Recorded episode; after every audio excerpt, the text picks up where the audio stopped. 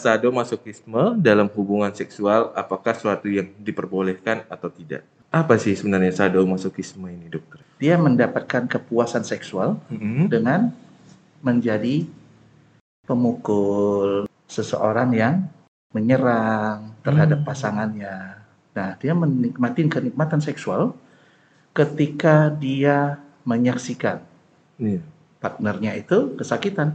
Jadi satu pelaku, satu lagi korban. Yes, dimaki, ya, mendapat penghinaan. Nah, mereka menikmati itu.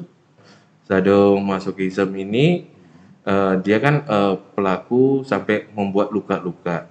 Mungkin ada nggak dokter hal yang lebih parah lagi selain luka-luka mungkin sampai eh, menyebabkan kematian seperti itu ada kan dokter? Ada satu yang namanya asphyxophilia. Jadi dia senang ketika pasangannya itu malah tidak bernafas. Tidak Jadi- bernapas dok. Dia cekik. Dia cekik pasangannya. Assalamualaikum, salam sejahtera, salam sehat jiwa. Bersama saya, saya Pudin Nasution di dalam acara eh, Seksi Ansietas PPPD SKJI dan di tengah kita telah datang kehadiran eh, seorang dokter. Beliau adalah senior saya yaitu Dr. Wijaya Taufik TG, Magister Kedokteran Spesialis Kedokteran Jiwa. Apa kabar dokter? Puji Tuhan baik. Jadi dokter, eh, kalau kita lihat sekarang ini kan eh, banyak terjadinya adanya penyimpangan seks sesuai dengan judul kita. Mungkin topik kita hari ini 18 tahun ke atas ya dok ya. Bisa disclaimer kan dulu sama editor kita dok. 18 plus ya. 18 plus plus. Jadi dokter judul kita hari ini adalah sadomasochisme dalam hubungan seksual apakah suatu yang diperbolehkan atau tidak. Eh, dan yang ingin saya tanyakan sebenarnya apa sih sebenarnya sadomasochisme ini dokter? Ya, jadi sadomasochism itu sebenarnya adalah suatu penyimpangan seksual. Kita sebut sebagai satu parafilia.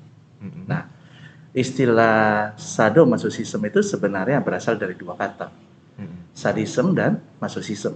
Mm-mm. Nah, sadism itu berasal dari kata sebenarnya dipopulerkan oleh Marquis de Sade. Hmm, Marquis ya dokter ya. Beliau seorang penulis, Hmm.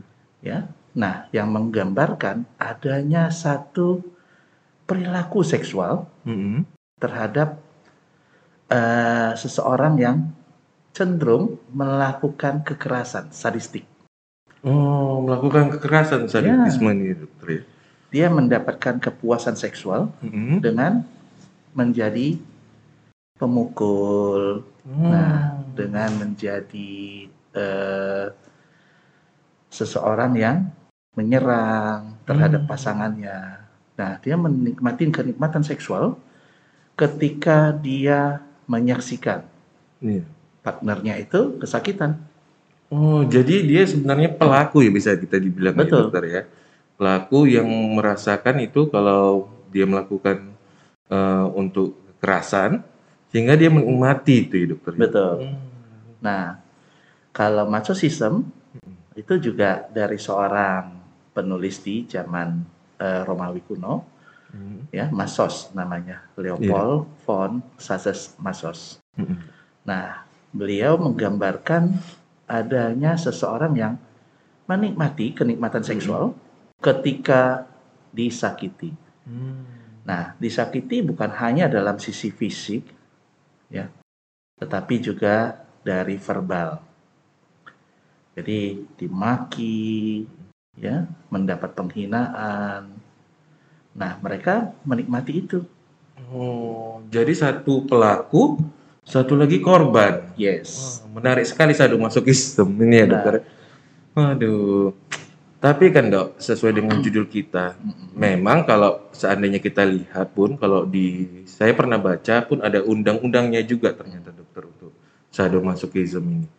Tetapi kalau seandainya ini dokter, seorang itu sado dan seorang itu masochism, apakah itu diperbolehkan atau normal saja? Karena kan Mereka satu menikmati dokter dan satu pelakunya dokter. Iya. Bagaimana itu dokter?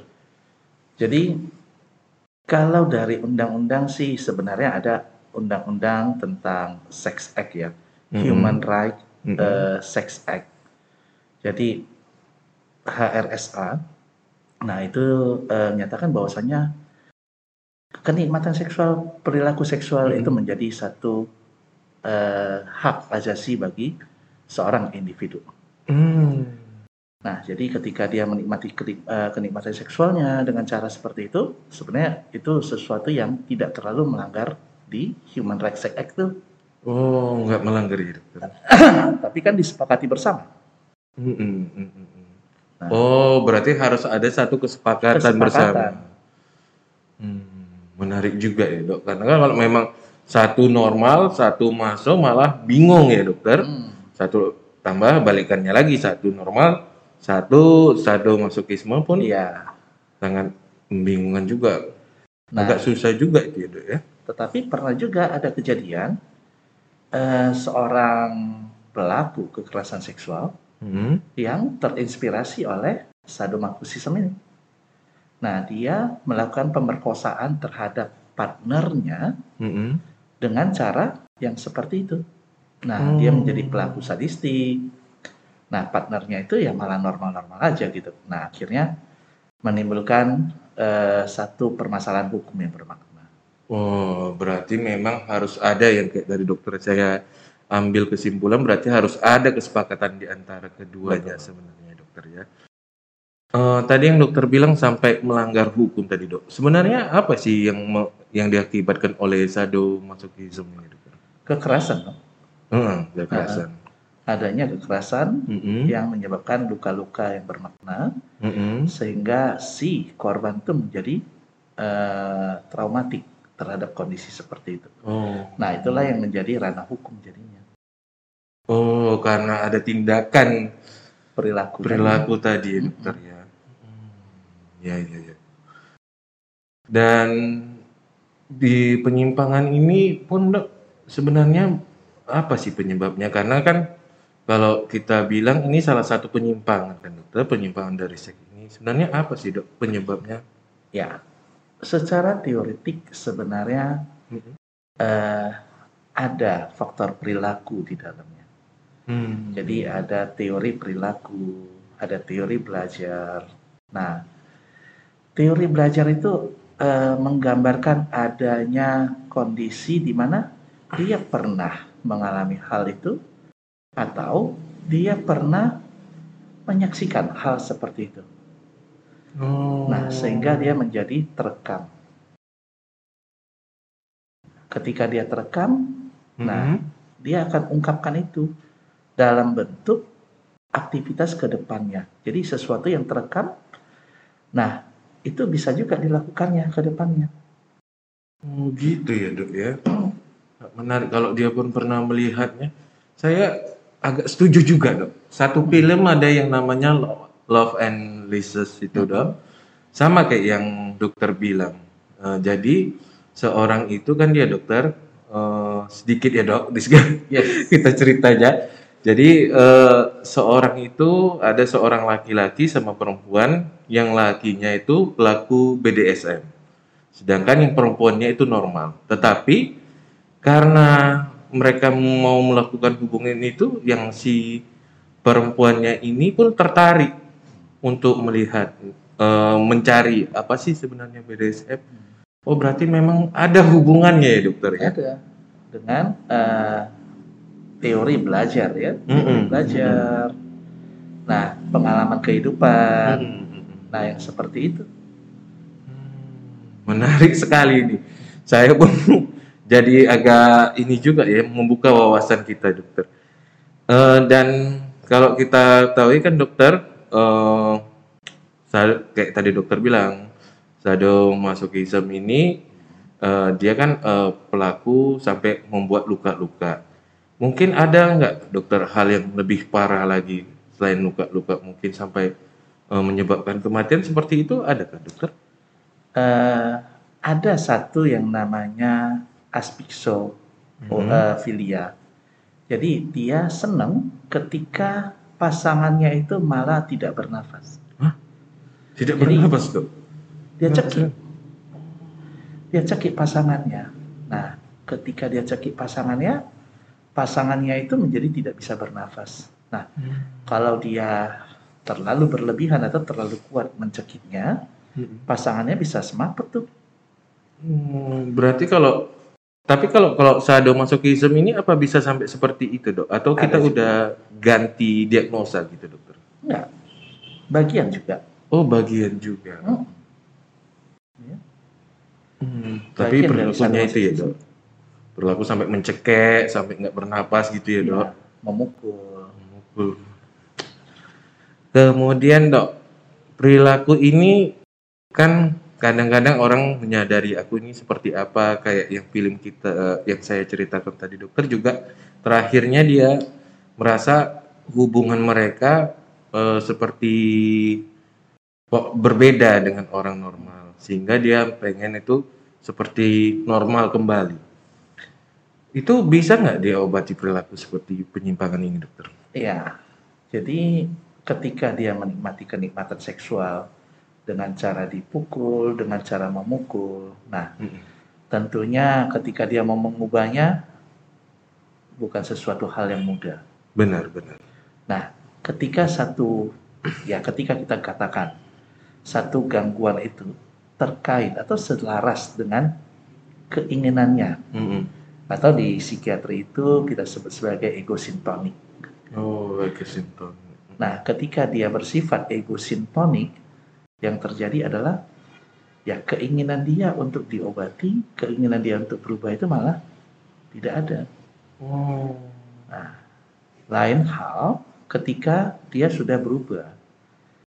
Berubah menjadi sesuatu yang bersifat tidak menyenangkan bagi dia.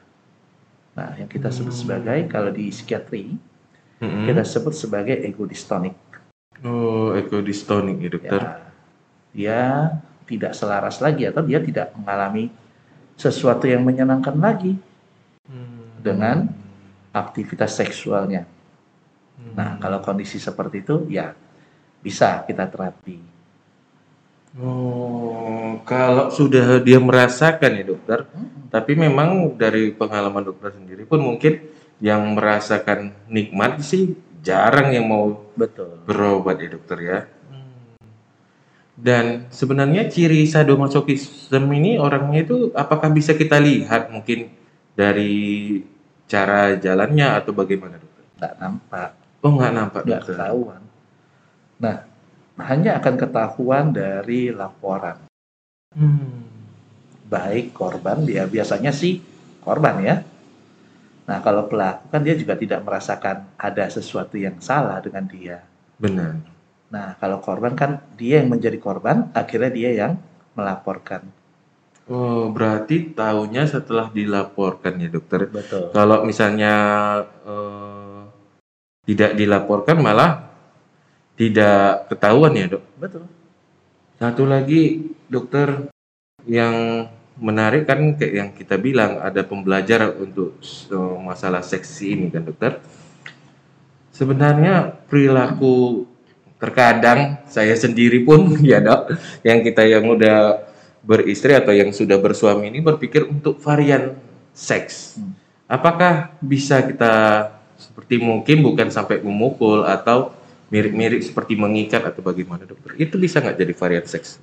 Ya, jadi eh, bukan varian seks ya, tapi eh, variasi seksual dan fantasi seksual. Ah, benar dong. Pakar jantung lagi nggak jadi. Nah, jadi eh, variasi seksual dan fantasi seksual itu sah-sah saja apa yang mau kita lakukan. Mm-mm. Tetapi syaratnya adalah yang pertama menyenangkan bagi kedua belah pihak, Hmm. baik eh, laki-laki ataupun perempuan, ya. Yang kedua tidak membuat satu penyakit. Oh. Jadi jangan menimbulkan satu gangguan penyakit, ya. Nah, Mm-mm. yang ketiga adalah disepakati bersama. Hmm. Kembali lagi ya dok, harus Ya. disepakati bersama. Betul. Kalau tidak disepakati bersama, tidak bisa. Ya. Jangan jadi satu pelaku, satu korban merasa korban ya dokter ya. Nah, itu adalah satu syarat hubungan seksual yang menyenangkan bagi kedua belah pihak. Hmm, gitu ya dok.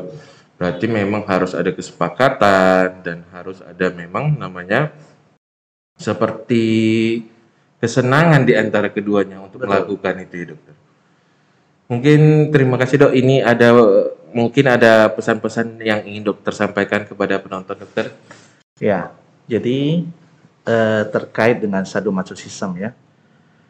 Jadi eh, sadomasochism itu adalah satu gangguan pada preferensi seksual ya di mana eh, disebut sebagai satu parafilia. Ya, perilaku seksual yang menyimpang ini tentunya akan memberikan banyak permasalahan di dalam hubungan eh, individu dengan pasangannya. Nah, sehingga yang perlu dilakukan adalah kita mulai harus membina hubungan yang baik dengan melakukan hubungan seksual yang baik dan menyenangkan bagi kedua belah pihak. Mungkin itu aja, dokter. Terima kasih banyak dokter Wijaya. Eh, mungkin kalau ada para penonton di rumah, pemirsa yang di rumah ingin menjumpai dokter itu di mana saja dokter? Bisa jumpai saya di sini. Oh, di Bina Atma di ya dok. Bina Atma Selain Bina Atma mungkin ada lagi dokter? di Siloam. Oh, di Rumah Sakit Siloam ya, Iya. dokter. Rumah Sakit Siloam Medan. Terima kasih dokter, terima kasih semuanya. Akhir kata saya mengucapkan tiada kesehatan tanpa kes- kesehatan jiwa. Eh, Assalamualaikum warahmatullahi wabarakatuh.